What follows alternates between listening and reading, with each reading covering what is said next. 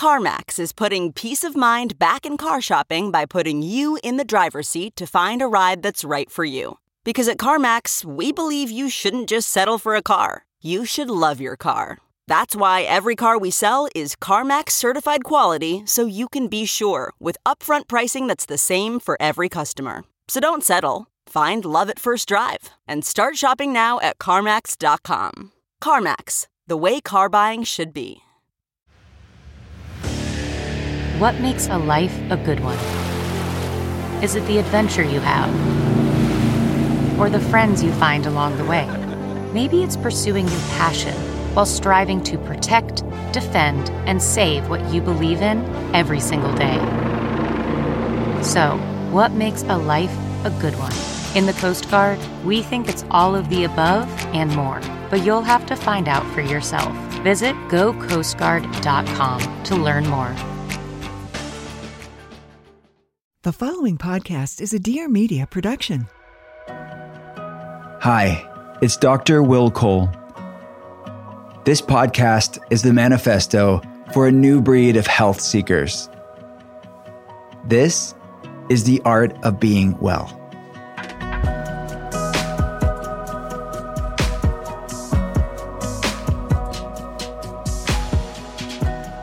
What's up, and welcome to the art of being well. I am a leading functional medicine expert. I get to consult people around the world via webcam, and I'm a New York Times bestselling author. I wrote Intuitive Fasting, The Inflammation Spectrum, and Ketotarian, and my new book. It's for pre order right now. We have lots of exciting stuff. You can check it all out, whether you want to learn about my clinical work, the telehealth center, the books, the pre order for gut feelings. It's all at drwillcole.com. That's D R W I L L C O L E dot com. And listeners of The Art of Being Well, I'm giving away free signed books of your choice every month, no matter when you listen to this episode. I will be randomly picking winners. All you have to do is head on over to Apple Podcasts and rate and review The Art of Being Well there. Tell us what you love about the show.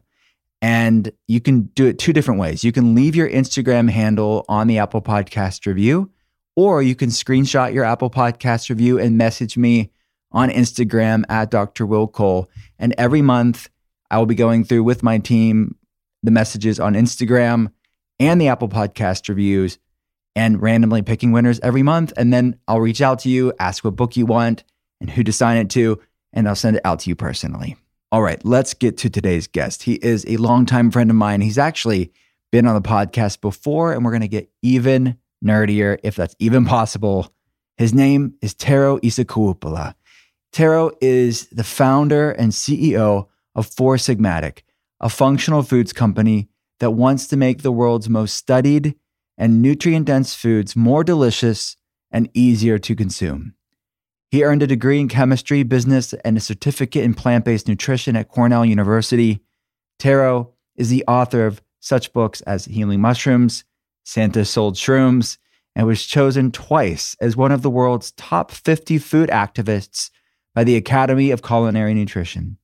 Tero is also the author of the brand new book, Healing Adaptogens, the definitive guide to using super herbs and mushrooms for your body's restoration, defense, and performance.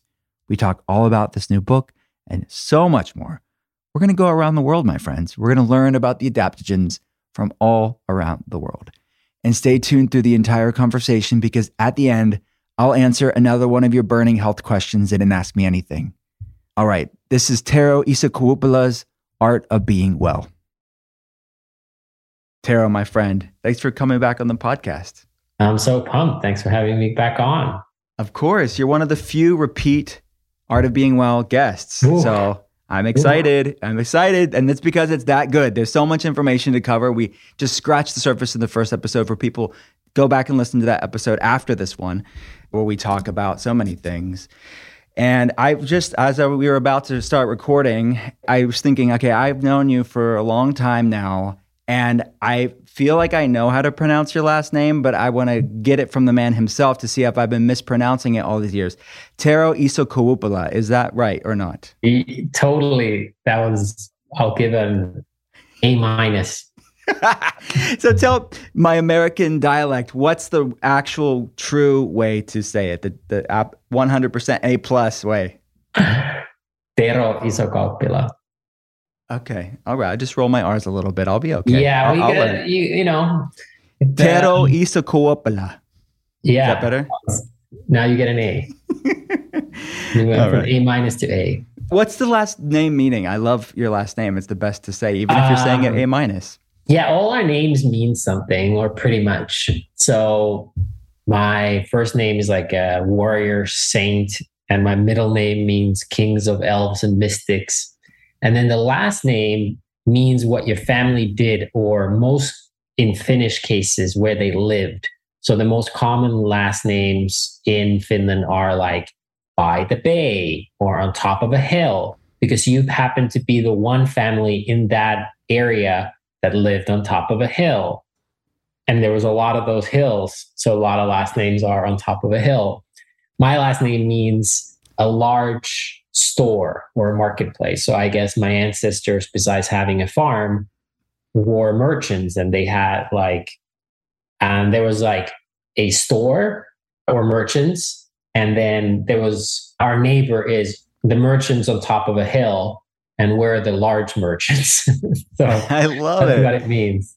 I love it, man. We're going to learn from this Viking mystic, king of the elves, right now. That name could not be more fitting. We're talking about this brand new book, Healing Adaptogens. I always learn so much from you, and I'm always bugging you via text too and asking you randomly deep questions about life and, the, and the universe. So uh, now I'm excited to share it with everybody else publicly. So let's talk about this book. What was the genesis of this book, Healing Adaptogens?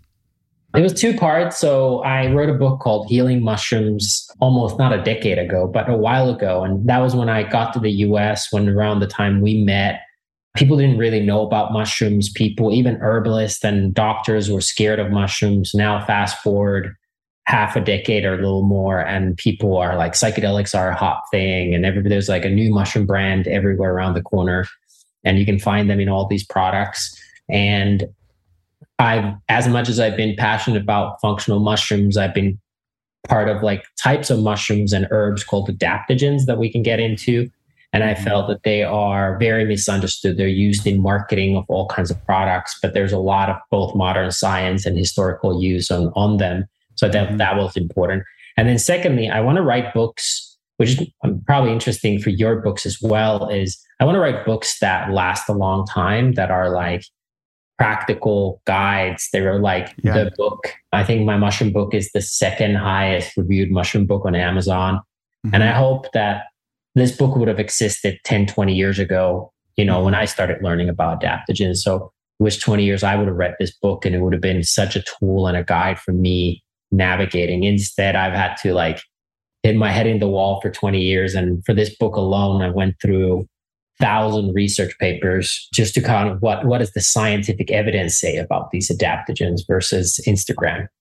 Yeah, hundred percent. And I have to say, like, as I was reading the book and healing mushrooms too, as you mentioned, it is the go-to manual, and this will be as well. It'll be have a very long shelf life, very literally. It'll be on people's shelves as something to go back and really learn about the science and the practical application of this group of plant medicines known as adaptogens. So most of my listeners have heard about adaptogens, they know about it, but for people that are newer to the conversation, just let's define adaptogens briefly and then secondly can we i know that there's the nomenclature in our world sometimes people lump mushrooms in with adaptogens which i have done in past articles mm-hmm. and researching because i know certain mushrooms have adaptogenic qualities but i have also heard people say well no you shouldn't they're medicinal mushrooms and those are adaptogens what what's the difference between the two but first what are adaptogens Sure. So there's a short and a little bit longer version. So one is that they're they are super herbs and mushrooms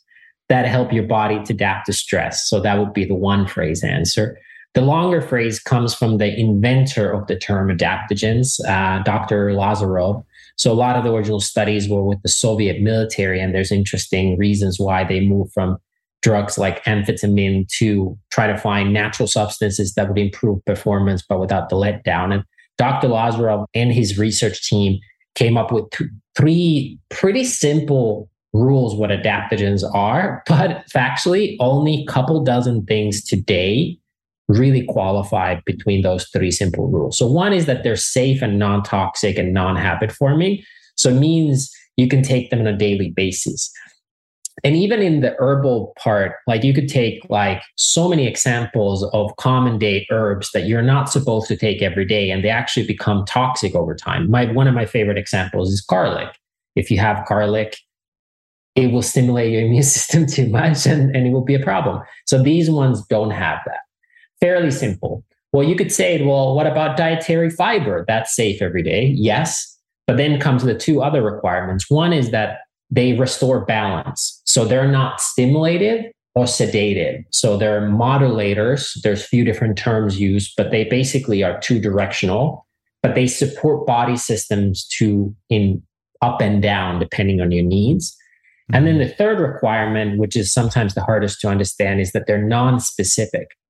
So, unlike macro and micronutrients, these, what I like to say, nanonutrients impact the body systems out of the 11 systems you learn in med school and how they restore balance with those be it circulatory system, digestive system, endocrine system, reproductive system.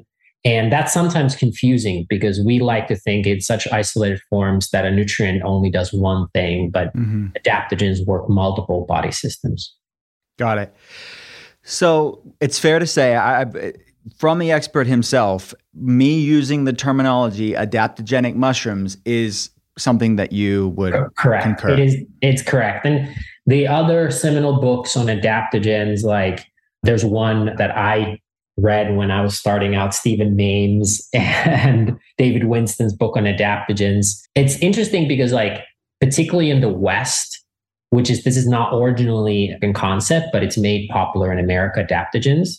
Americans are very mushroom illiterate versus mm-hmm. a lot of the other herbalists and researchers are knowledgeable about mushrooms. So I think that's the reason why people yeah. think of those as differently. Like I remember coming to the US uh, 10 years ago and talking to the top herbalists and they wouldn't know what reishi is or cordyceps. They didn't know about beta D-glucans and they were like pretty unaware, whereas just today some of the knowledge mm-hmm. has increased. But yeah, not every functional medicinal mushroom is an adaptogen. Mm-hmm. And but then that top adaptogens include some functional mushrooms as well. So there's an overlap. And yeah. it really comes down to mushrooms is more of like from a lens of biology. And then adaptogens are more from the lens of nutrition or more of the physiology side. Got it.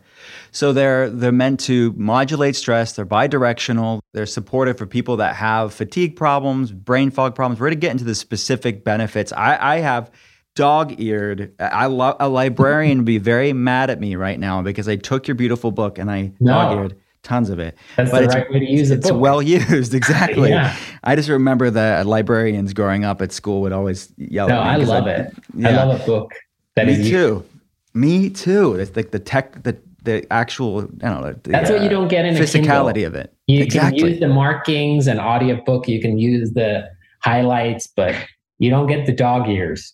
Exactly. The physicality, the tactile aspect of it.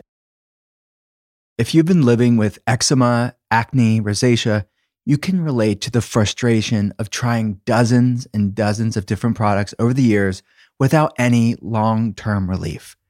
With GladSkin, you can expect something very different. GladSkin is a new category of skin treatment that is made for people of all ages with eczema prone, acne prone, and rosacea prone skin. But what actually causes the itchiness, redness, inflammation, and discomfort in the skin? It's actually a disruption of the bacterial environment that we all know on the art of being well. We know it is called the skin microbiome. GladSkin specifically works to target the imbalance in your skin's microbiome. But unlike other skincare brands and prescription medications, GladSkin uses microbalance, a revolutionary protein that restores the balance of the good and bad bacteria that live on your skin so it can finally heal. It is so effective that 91% of users, both adults and children, who tried their top selling eczema cream reported significant improvement after just seven days. GladSkin and Microbalance is steroid free, works without harsh ingredients, and is clinically proven to reduce eczema symptoms. It's even gentle enough for babies. So if you've been frustrated with your treatment options, don't wait to try GladSkin. They are offering the Art of Being Well listeners 15% off plus free shipping on your first order at gladskin.com slash willcole. That's gladskin.com slash willcole for 15% off plus free shipping. gladskin.com slash willcole. To me, I want to make this conversation a deeper dive, part two of our first conversation, and talk about maybe lesser known or they've heard the term but didn't think of it as an adaptogen. And you have so many very fascinating anecdotes and history and just rich science behind it. And they can read the book for all the ins and outs of it. But the first one that I want to highlight, you mentioned a minute ago, was cordyceps. And there's a brief history that you talk about horny yaks to professional athletes. So, can you talk about cordyceps, Uh, adaptogens, and adaptogenic mushrooms all around the world? This one's in from the Himalayas originally, Nepal, India, China. What's the, what's up with cordyceps? Cordyceps is a very fascinating fungi for a lot of reasons. First of all, it is very feared because there's multiple cordyceps species, and some of those cordyceps species kill particularly insect, insects. So there is a famous BBC documentary which Richard Attenborough kind of narrating how cordyceps take over these bullet ants and they become zombies. So zombie killer ants. So that's famous on the internet. And there's a very famous game, I believe it's Last of Us, that take basically has the premise where cordyceps takes over humans and we become zombies. So there's a lot of fear around it, but it's completely safe to humans.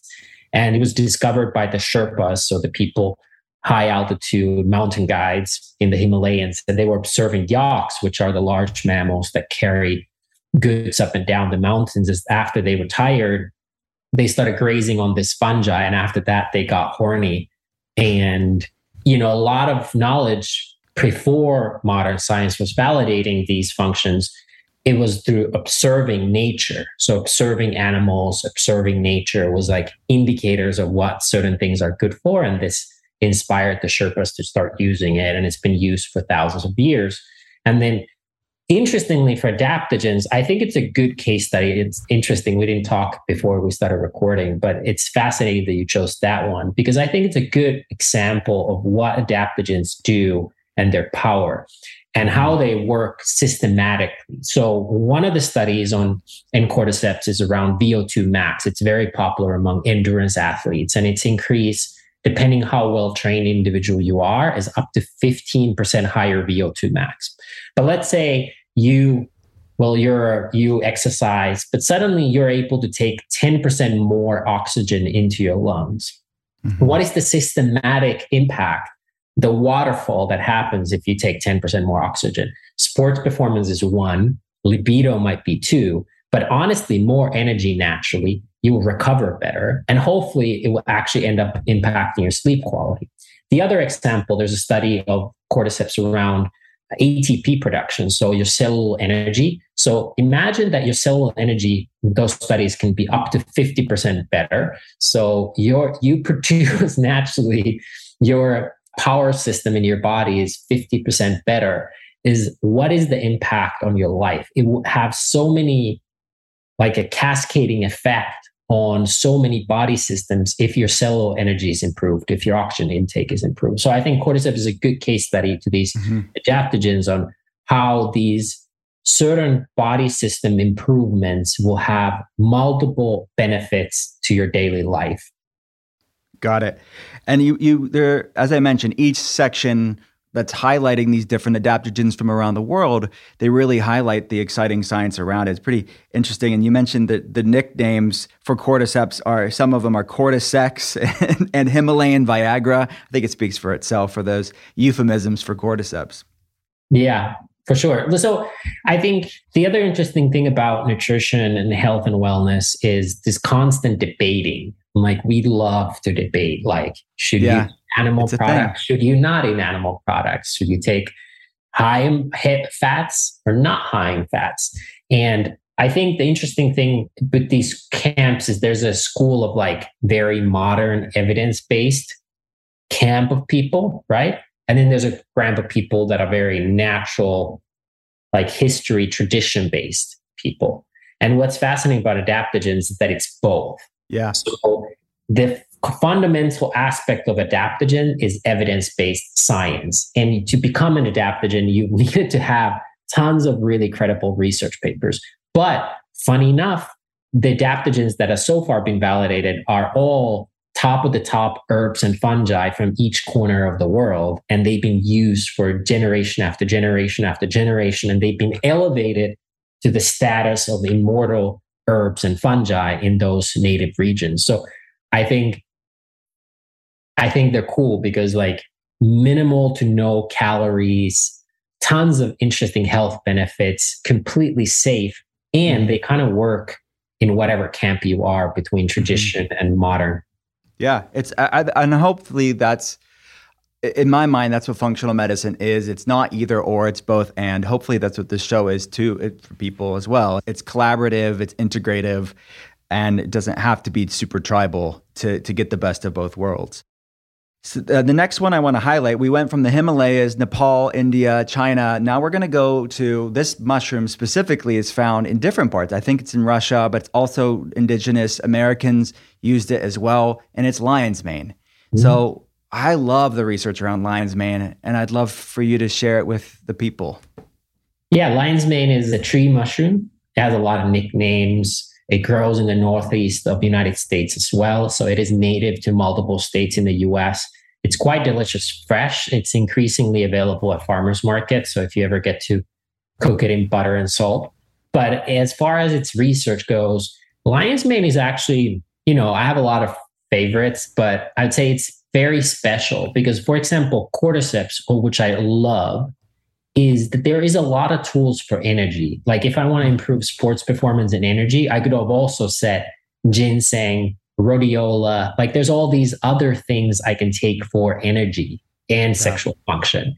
But there isn't many in the world that naturally do what lion's mane does. Is one of the things it does. It's able to penetrate the blood-brain barrier, and this is quite remarkable because the body is divided with multiple kind of containers. And one of these containers is the blood brain barrier that protects the brain from toxins. So if your body's poison, it doesn't go to the brain because it would be detrimental, right?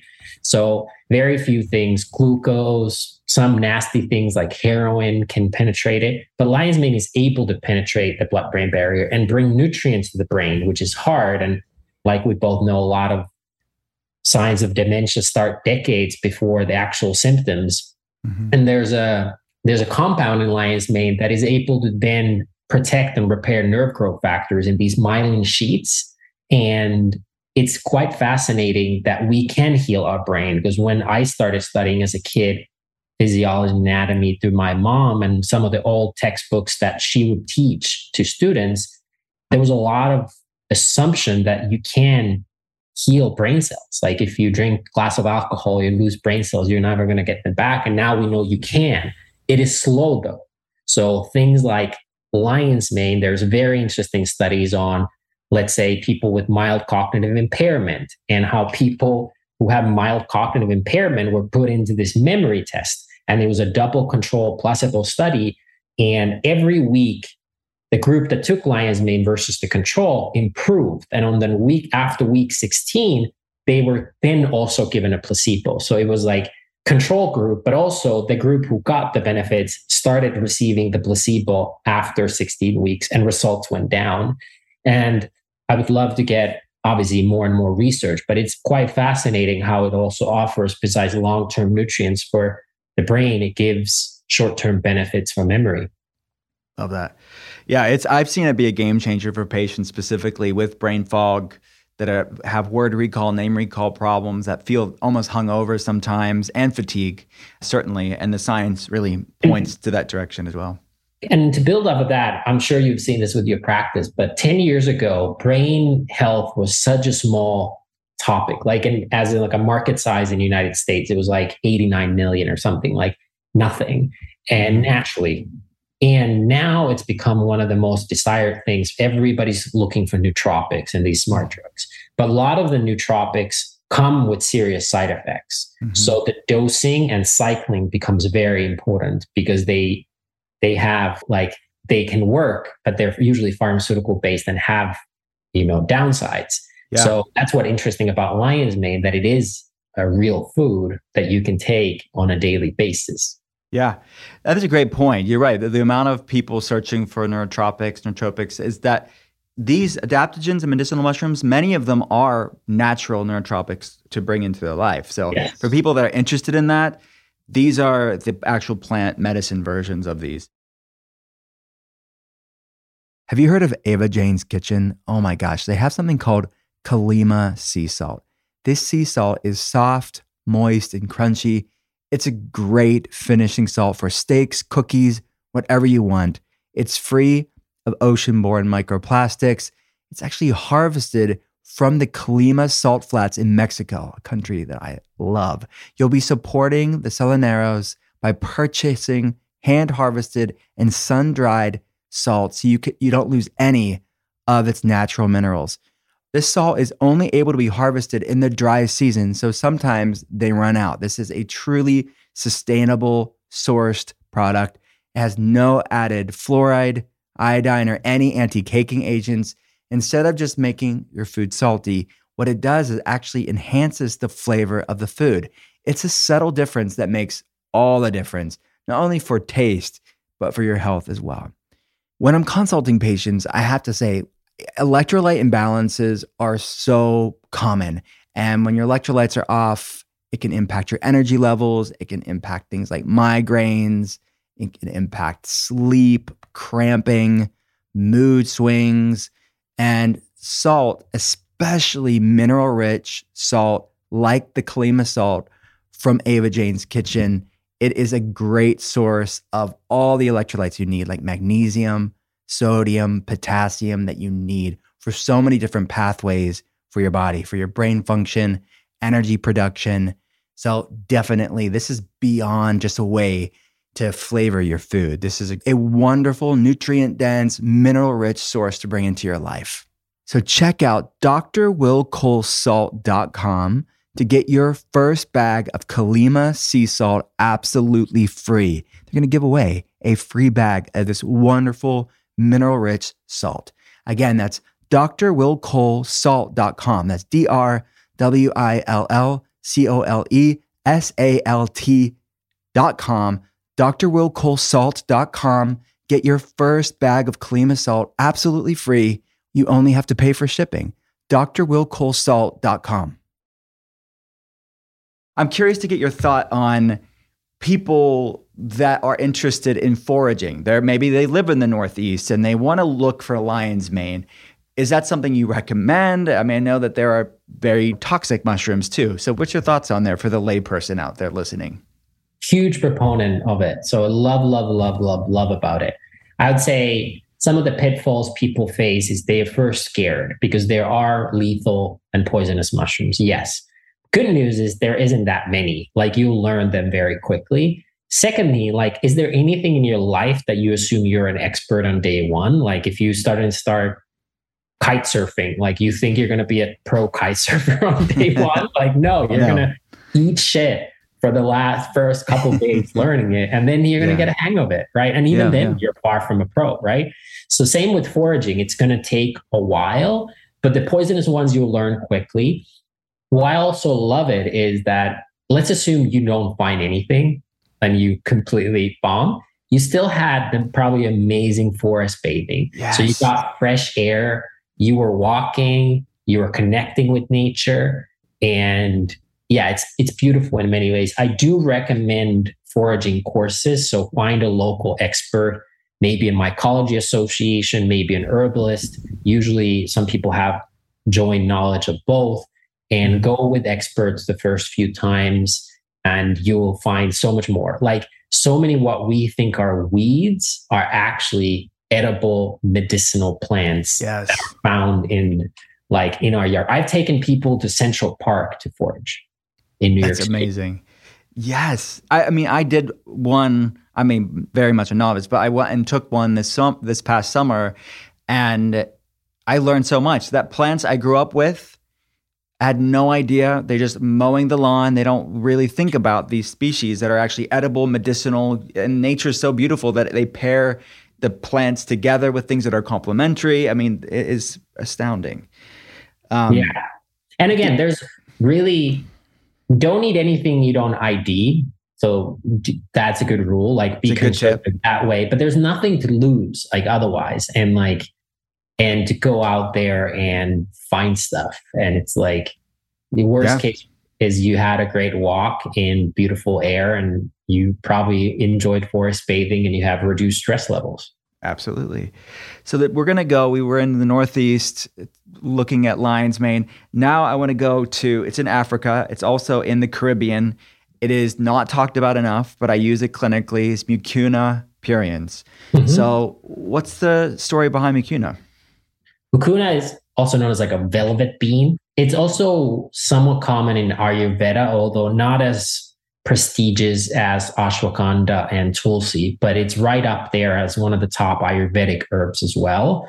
What makes mucuna interesting, and this is actually like another example, like the cordyceps of the magic of adaptogens, is that it is very high in L-DOPA, which is a precursor to dopamine. It has other other amazing health benefits as well, but that's what it's most known for. Mm-hmm. And assuming that you get these neurotransmitters that you can like positive feel good hormones, it will improve so many other functions in your body. So mucuna is often, I like to use it in aphrodisiac blends as one of the both men and women can benefit from it. And it's interesting when when you're in the mood, you are in the mood. So like when you take mood elevating herbs, you actually your libido increases. So there are herbs that are very specific for libido. That is the yohimbe, that is the tongkat ali. That's those are the sniper rifles. But when your stress gets reduced, like an ashwagandha, or when you're you you're a happier person, like mucuna,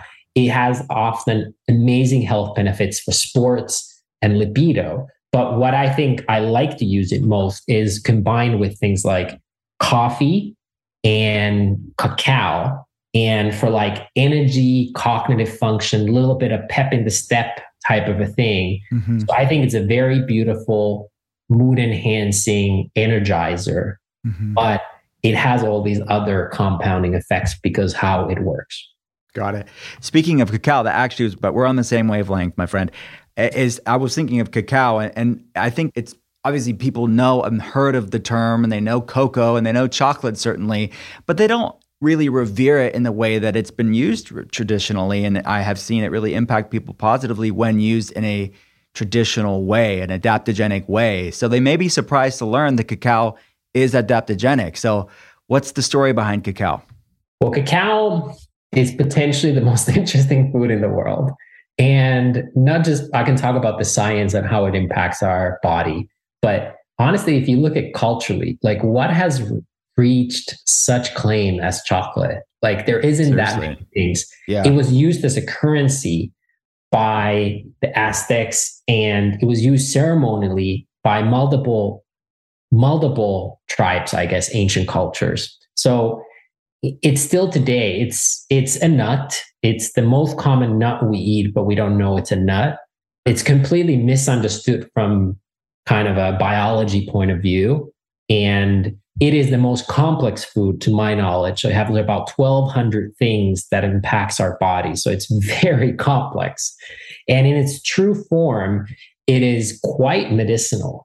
And it, particularly because of these certain neurotransmitters that it contains, it's also very high in magnesium, high in theobromine, which is where it gets its Latin name, theobroma cacao, which is like a sister compound to caffeine. So it's very uplifting because of theobromine. It's very grounding because of magnesium and other minerals, but it is also full of various compounds that impact our brain activity from like the feelings people when they break up or are in love and how chocolate associated. That's not by chance. That's not hmm. marketing. That's like a yeah. real thing when you have real cacao or even dark chocolate the impact it has on our brain and our body is like significant. And it's actually one of the most noticeable herbs one can take. So if, if you're a person who's like, well, I've taken supplements, I didn't feel anything. Mm-hmm. One of the things to take where you really feel something is actually real cacao. Yeah. And you mentioned like the mood boosting benefits of it and you talk about the specific compounds within the book basically cannabinoids so when people think of mm-hmm. cbd and how it works on the endocannabinoid system well cacao has cannabinoids too right correct and that's why it's not rare that be it chocolate brownies or uh, and like chocolate psilocybin and these things are a thing from a synergistic point of view as well and there is there is like other terpenes in the adaptogen family as well that are slightly different. Like Reishi has triterpenes, but yeah, there is. It works on our cannabinoidal cannabinoid system and mm-hmm. impacts so many ways our brain. There's a few different compounds that have been isolated that we today know about that give you this bliss, this kind of cacao high. Got it. And you mentioned in the book it has over 1,200 phytonutrients. So, like you probably agree that we're just scratching the surface on the research and the profound complexity of how these compounds interwork, right? I mean, it's so deep. Yeah, like obviously, depending on what body system we're talking about, this is actually a good segue. Is is sometimes people are like, "Hey, how long should I take set supplement? Like, how long mm-hmm. should I take?" Probiotics? How long should I take this and that? Right. And I, I would like to think is like, what is the desired benefit that you're seeking? And how quickly does that desired part of your body replenish itself? So let's say the skin takes about a month to heal depending on your age and genetics. So in a month, you'll have a completely new skin. Therefore, to get results on any skin routine, internal, ingestible, or topical, will take about a month. So so if you want to heal your gut, or if you have, let's say, autoimmune, that's many months, if not year journey. Like you can make some progress immediately, but to fully heal your gut is a long, laborsome yeah. journey, right? Yeah, yeah. Because gut doesn't just heal overnight. If you have spine issues, if you have brain issues, like you can't heal the brain or spine overnight, but certain things you can, such as energy production and stress levels. So those are things that where you can get kind of immediate benefits. So I think that's somewhat interesting. And I think it's often misunderstood. So when people are like, how long should I be on this supplement or this adaptogen? I think that's a, also a factor of like, what are your desired benefits? Yeah. Yeah, where's your baseline? Certainly. And I yeah. like we keep mentioning here, these things have been used traditionally. It was just part of life for for thousands of years. So they didn't really think of like this is my thing and now I'm done with it. It was just a part of their routine. And there's different seasons of your life. Like these can be used therapeutically for a season for sure, but I think that these should be integrated as part of your daily routine in different ways and variety of them. Completely agree. Yeah. I've just about seen it all when it comes to superfood blends. Some are great and really high quality with amazing ingredients, but a lot are let's be honest, they're cheap and just not very good to be honest, and not worth your money or time. But one new superfood blend that I recently started hearing about, trying for myself, and loving is Metabolic Reds. Metabolic Reds packs 37 superfoods into one delicious berry flavored scoop that you mix into a glass of water and drink just once a day. Super simple. And it's a great way to start your day off feeling amazing from the moment you leave home in the morning until you're going to sleep at night. It contains a high quality blend of antioxidant rich organic red fruits, soothing adaptogens, probiotics for your gut health, and digestive enzymes for your gut health. And together, these superfood blends helps you support a healthy gut and digestion, healthy weight management and metabolism, healthy immune system, healthy heart, healthy aging, all the things basically everything you need to start feeling incredible and full of energy every single day. And Metabolic Reds fits perfectly into any healthy lifestyle. So whether you eat keto, vegan, paleo, it doesn't matter. Metabolic Reds will perfectly complement what you're already doing. And right now, you can try Metabolic Reds risk free and get a free bottle of their incredible sister product, Metabolic Greens. All you have to do is go to getreds.com slash willcole to place your order. You're getting two amazing products for the price of one, but only while limited supplies last. So head on over to getreds.com slash willcole to purchase your supply of metabolic reds. Again, that is getreds.com slash willcole to order metabolic reds today and receive your free gift. So let's stay in South America right now and go to maca. And people have heard of maca. I don't know if I just happen to be thinking about libido today, but the, the maca is traditionally known to help with low libido as well, but not just yeah. that. But let's talk about maca. And I know there's different types of maca with different tastes. Like, what's the the deal with maca? Yeah, it comes from the Andes. It's known as a Peruvian ginseng sometimes, but it's not a ginseng. It's more of a tuber it's like in the it's a cruciferous vegetable. So some people actually can get some digestive upset of it, similar to like broccoli and Brussels sprouts. So there's a there's an element of how it's prepared as well. There was a moment when I thought not to include this in the book because it is one of those adaptogens where there's slightly less research, still quite a bit, but like not as much as some of the others. But it has, because of the last 10 years, besides ginseng and a couple others, it's one of the more commonly used adaptogens. So anecdotal evidence is very high. Scientific research for certain studies, it was a little harder to find like credible research around it. But it is fascinating, like many of the other adaptogens. It grows in extreme altitude, it grows in an environment where nothing else really grows. And it's had a critical history with its indigenous cultures and then and they've kept it as like an elevated sacred food. I'd say for most people, energy, so sports performance, pre or post workout, I would probably recommend pre workout. There is kind of like cyclist studies where like they did a 40 kilometer like thing with and without maca. There's so there's positive benefits to those who took maca. I'd say libido there's a lot of both there's that's actually where there's more studies. You mentioned a randomized sorry you mentioned a randomized double-blind placebo-controlled trial uh, with men with erectile dysfunction people mm-hmm. with low libido so is that where most of the studies are? are yeah, most of the studies are around libido. There's a little bit less on other stuff, and so it's definitely sold for sexual function, and the, the, that's where most of its studies are. There is there is a besides the ED study, there's like arginine that has as an individual compound has more studies about like semen production and stuff like that. Mm-hmm. But I, I do think it's like it truly helps with stress so, you know, working the HPA axis. So I would I would not just solely keep it as an aphrodisiac, but I actually do think it has nutrients and benefits that affect the whole body. But it was one of the things, even though it's one of the well best known adaptogens, weirdly, besides sexual function, there is a lot less research than many others, even ones that in America people might have not heard about there's still more studies on other stuff. But it, to me, it's a sound adaptogen and it's an interesting to use.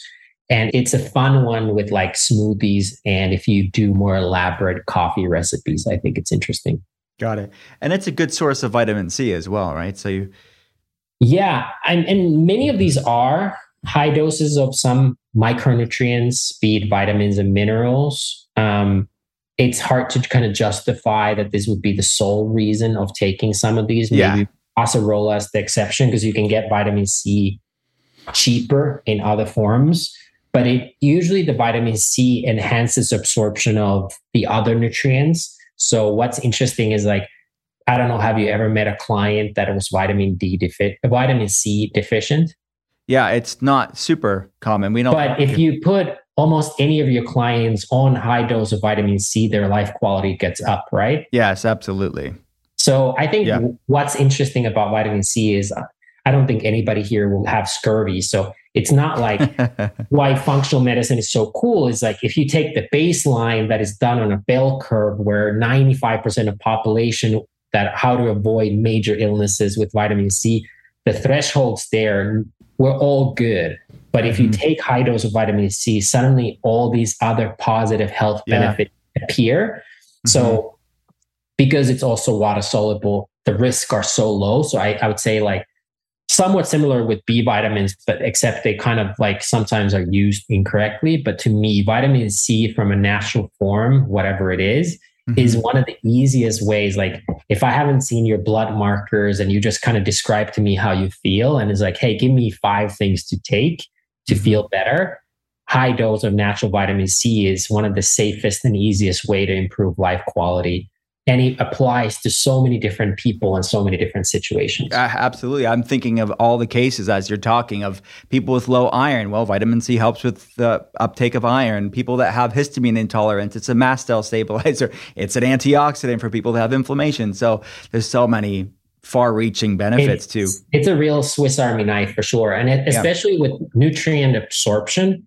Uh, it's such in herbalism. It's such a powerful ally for absorption of so many nutrients mm-hmm. that you might otherwise struggle to absorb. Yeah. Well, then you think of it back to that earlier statement of nature being what it is and intelligence of being able to put these things all together synergistically to help the absorption, to help the bioavailability of these things, these compounds that are just beginning to be studied, really.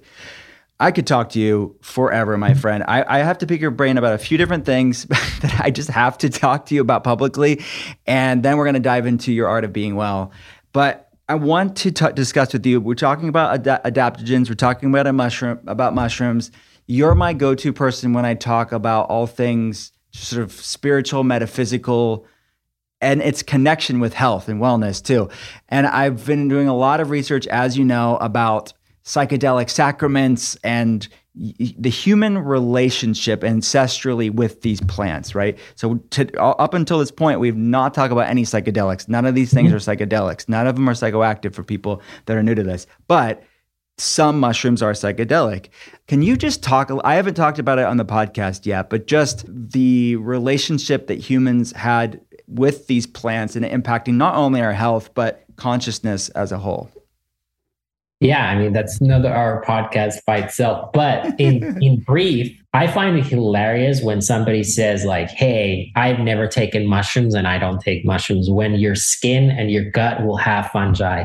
If you drink beer, wine, bread, cheese, any fermented product, kombucha, sauerkraut, miso, like they all have fungi. Same way, similar to that, I feel funny when people say like, "Oh, drug is a drug. I've never taken it."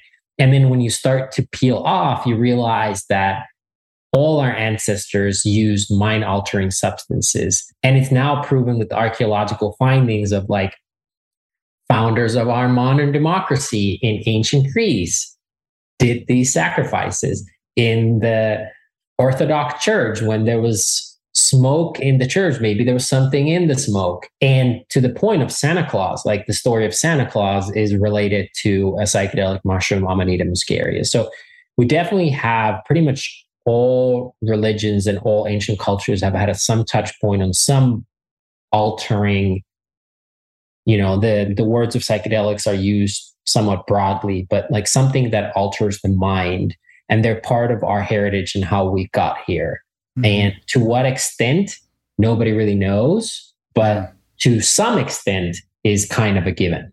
Yeah, absolutely. I mean, I think I'm, when, when I'm seeing a lot of history and religion uh, through this lens, and I even read I was reading this. I was a researcher talking about this, but he was talking about verses in the Bible about, I think it was Paul in the New Testament talking about the third heaven. He was caught up in these visions and everything. And then you look at the Greece and the context of the Middle East at that time in Europe and how these psychedelic sacraments and the kykeon and these, these basically the, the, the sacrament that they would have, the, the original why, why, am I blanking on the term of it? But the original sacrament of the wine and the bread, communion, sorry, is was the theory is that these were psychedelic at least at some point and then basically mm-hmm. we're left with the placebo today we're just sort of pretending about what our ancestors would have had these psychedelic spiritual experiences yeah. So anybody who's interested, because we don't have time to go into all the yeah. words, I really love Brian Muraresku as the one of the topic area experts alive. He's written a book about called Immortality Key.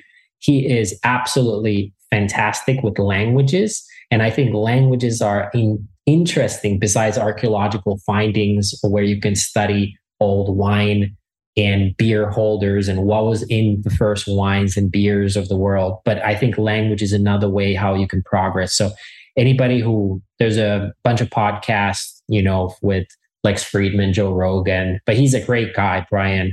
So Brian Muraresku, if you're interested in this. And the more famous stuff is with Mushroom and the Sacred Cross with John Allegro, Terence McKenna. There's these people that are more classic, but I would I would recommend Brian's work as a way to kind of get into like what are known facts. And interestingly, Brian himself has never taken psychedelics, but his research kind of proves how how they're part of our heritage. Yeah, very much so. Thanks for touching on that. You're right; it's a whole completely a deep conversation. But but I would say it is quite interesting and relevant to where the world is and what we're facing. And I am just happy to see progress made from a legality point of view and the research that is coming from amazing places from NYU to John Hopkins to Imperial College about this topic. Because whatever the result is, I think taboos and not researching is not serving our needs and mental health and mental mm-hmm. wellness issues. So I do love all the research coming out, and I do love that people are more open to having at least a dialogue about mm-hmm. these ancient and important substances. Yeah. And then when you look at the research around these psychedelics with them healing people with PTSD and autoimmune problems and, and, panic disorders, and then you think of how if they were used historically and then you read all these religious texts of radical healings that honestly aren't really happening within the church anymore. They're not happening within spirituality, but they are happening with the psychedelics. Well, what's the missing thing from this conversation? I think it's just fascinating to to entertain these thoughts. And I do think those two supported each other. So I think sometimes psychedelics are used in this very atheist way and without the proper support network. So I think Timothy Leary is a known figure in the story of psychedelics in America and, and his work, and Ram Dass, or his former colleague, Richard Alpern, was his name before Ram Dass, and the study of set and setting. But I think the point of sacred is very important. And I think religion supported or supports or some sort of faith supports the practice of psychedelics. And without some sort of faith anchor, psychedelics are potentially somewhat dangerous, mm-hmm. but but that's that's my personal opinion. Yeah, you have to agree to it, but they're powerful tools. They are. They're powerful tools and should be used, like you mentioned, with the great set and setting. My friend, you know the podcast is called The Art of Being Well. You did this last time. I'm going to spit a yeah. few questions at you, different ones this time. First great. question. This is Tero Tero Isokauppila, A minus again. Art of Being Well. What is a healthy food that is the worst tasting healthy food, but you still eat the dang thing because it's so good for you?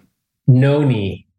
noni is noni is my wife loves noni and I, I absolutely don't understand how she loves noni. It's so smelly and it tastes like I weirdly like blue cheese. People say it tastes like it's a fruit that tastes like blue cheese. To me, I like blue cheese. Noni I have to kind of eat with a, like a like a sour face, but it, I love it. And it's one of those things where I do get instant benefits and I notice when I get it fresh or fermented. So I love, love it. Interesting that your wife loves noni. I've never met someone that like loves it.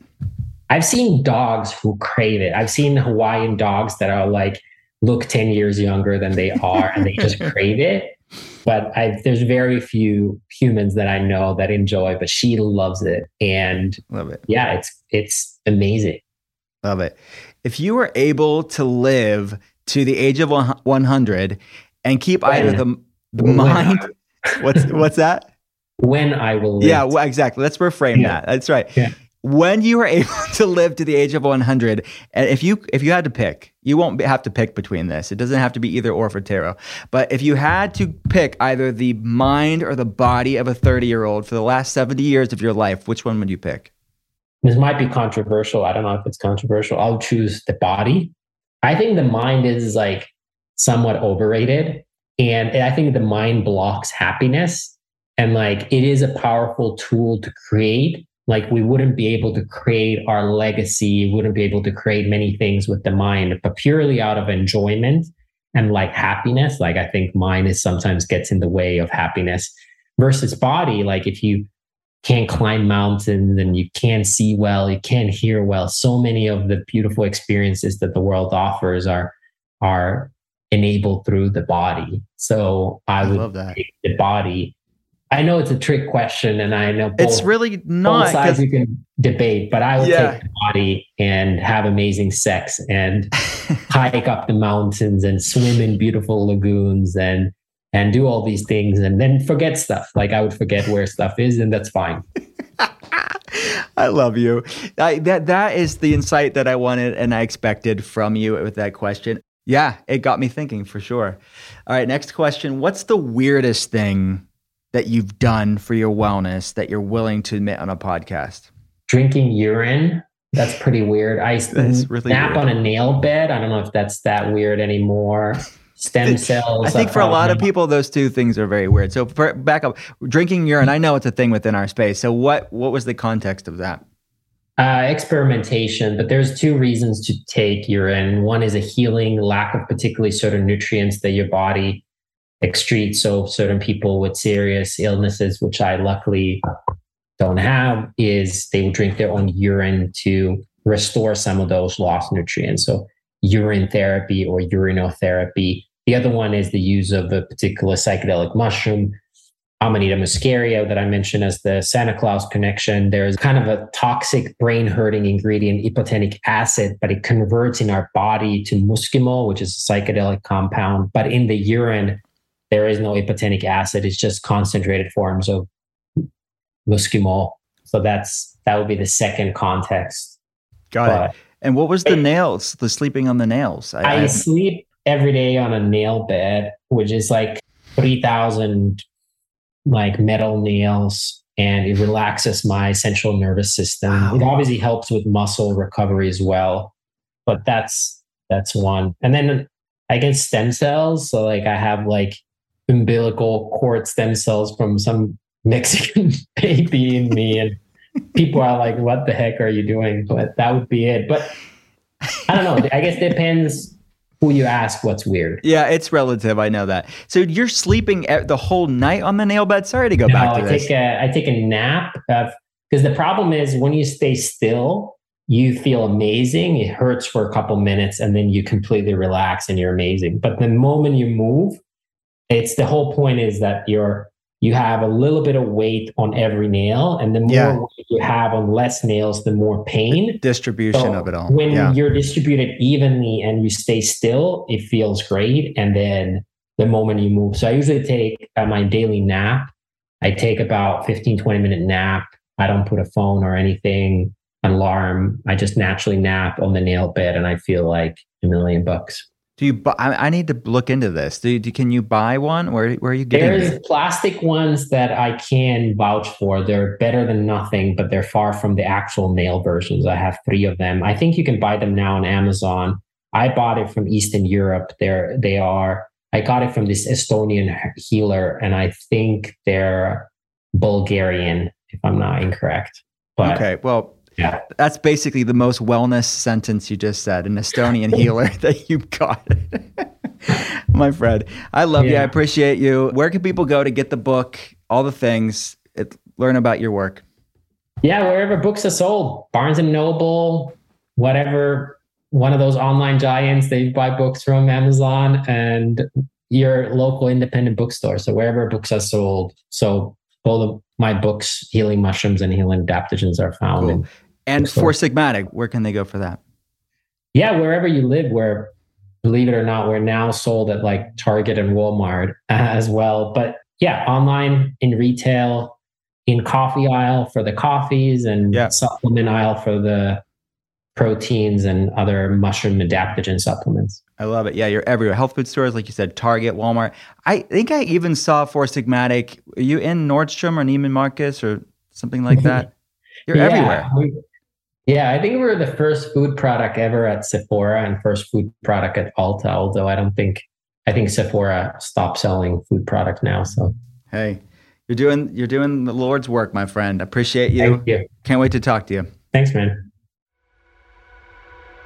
At the end of every episode, I'll be answering a question from one of you guys. Nothing is off limits. Ask me anything. And you can send your questions over to me on Instagram or Facebook. As a functional medicine practitioner, it's been fun seeing the questions that have already come in on different food philosophies, wellness trends, and ways to approach overall mental, emotional, and physical health and well being. Thanks for those. And I'm looking forward to seeing what else is on your mind. Now it's time for another Ask Me Anything. Today's question is from Jacqueline. Jacqueline asks I was looking at the information on your site about telehealth and saw different options. What are the differences between them? Thanks for the question, Jacqueline. As you all know, my day job, as much as I love this podcast, my day job is getting to consult people around the world via webcam. I started one of the first functional medicine telehealth centers in the world over a decade ago. And this podcast, just like the books, they are just an outpouring, a ripple effect of my passion of being a part of people's health journey. It's a sacred responsibility for me. So, what Jacqueline is, re- is referring to is at drwillcole.com, we have a consultation, becoming a patient page. And I we worked very hard on that page to make it clear to um, allow people to have choice when it comes to how they can integrate functional medicine, telehealth, in their life. So we have different models of care and support at this time. We have concierge, which is what I've done mostly for the past 12 plus years. That is one on one, private coaching, guidance, really providing you a functional medicine perspective on your case. That's where most of my patients are in. And it's unparalleled, if I do say so myself, as far as the immersive, advanced, level of care and support that we provide our people. And these are people that we really care for deeply and spend a lot of time and really immerse ourselves in their case and giving them answers, giving them tools, and holding space for them to recover their health. So these are people that are struggling with different autoimmune issues, hormonal problems, digestive problems, things like brain fog, fatigue, things anxiety, depression, really supporting their wellness, running labs, clinically monitoring them, coaching them, guiding them. So you'll see on that page that we have a graphic that kind of compares and contrasts different types of one on one telehealth support.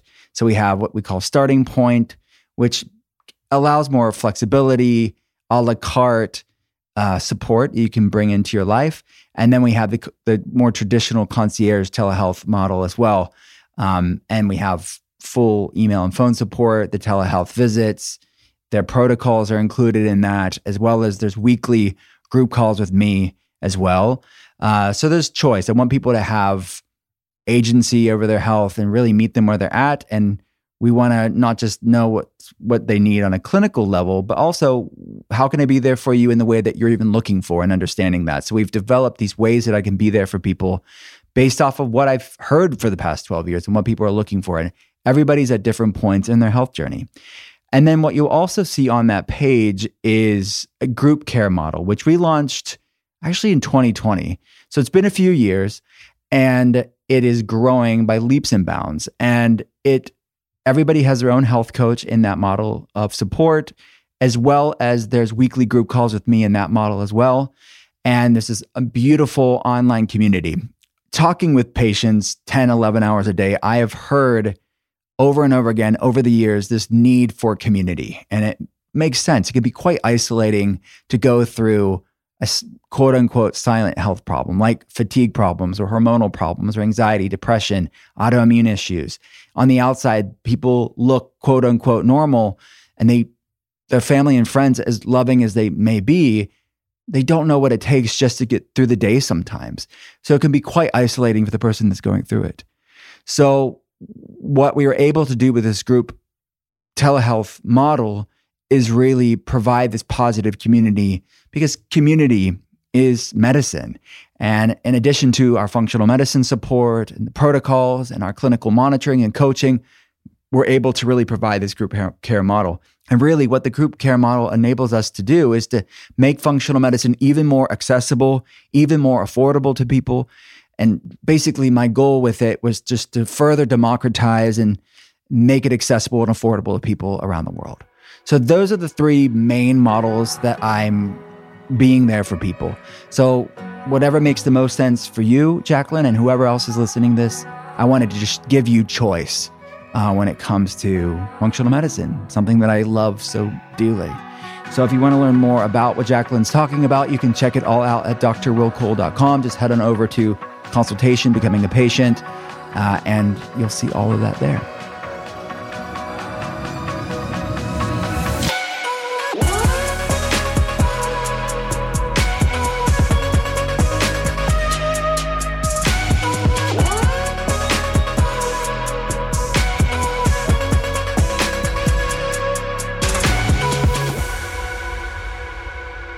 Thanks again for listening to The Art of Being Well.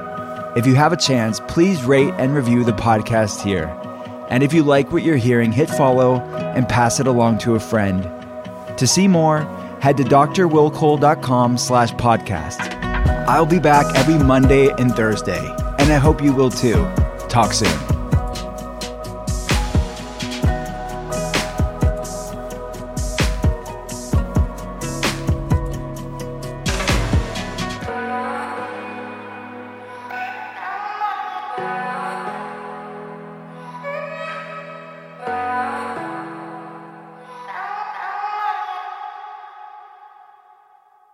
Note that this episode may contain paid endorsements and advertisements for products and services. Individuals on the show may have a direct or indirect financial interest in products or services referred to in this episode.